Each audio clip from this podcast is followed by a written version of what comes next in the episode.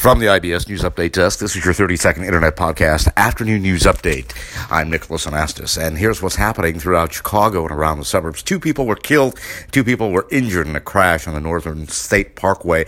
Also, two people were hurt in a fire in a four story building in the East Harlem in New York. And caught on camera, three men rob and assault a man outside a New York Bronx deli. And that is your 30 second internet podcast, Afternoon News Update. For now, we'll have more podcast news updates updates throughout the day.